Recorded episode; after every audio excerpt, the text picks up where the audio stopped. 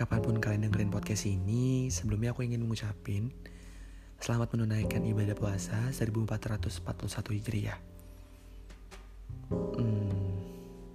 Gak kerasa ya, udah ketemu bulan Ramadan lagi aja. Padahal perasaan baru kemarin ngerayain Idul Fitri bareng-bareng keluarga.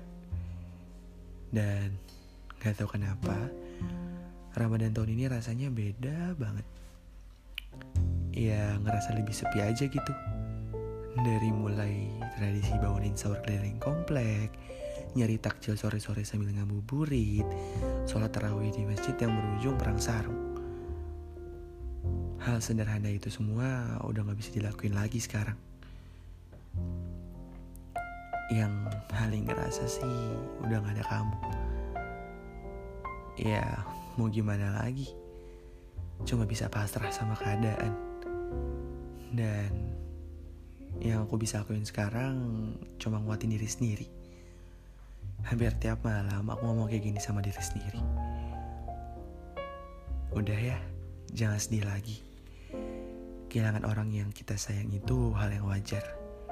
Karena adanya pertemuan, pasti akan ada yang namanya perpisahan. Kalau kamu emang sayang sama dia, biarin dia bahagia.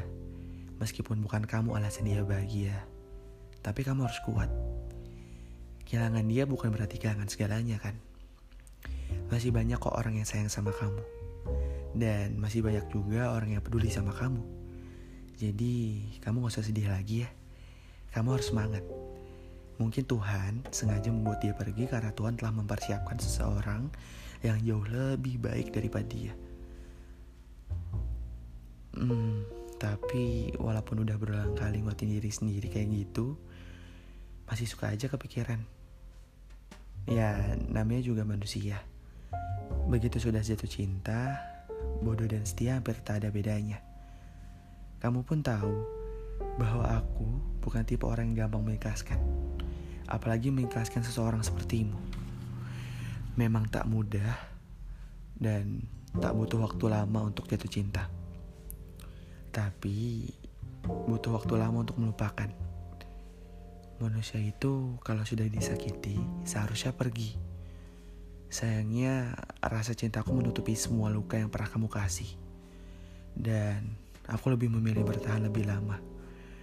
Padahal aku tahu itu bodoh. Dan aku tahu itu salah. Aku tahu seharusnya aku lebih mencintai diri sendiri. Tapi ya namanya juga manusia. Lebih mencintai orang lain ketimbang dirinya sendiri.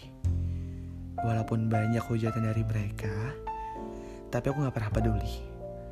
Dan sekarang rasanya susah banget untuk buka hati pada penghuni yang baru.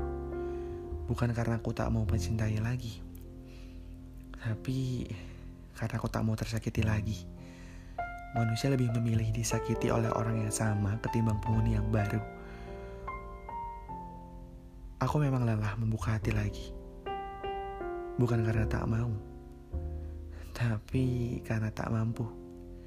Luka yang lama sebelumnya saja belum sembuh. Masa lalu, aku mau jujur sama kamu sekarang. Percaya atau tidak, jika kamu kembali dan berjanji ingin menetap, dengan senang hati aku membiarkanmu masuk.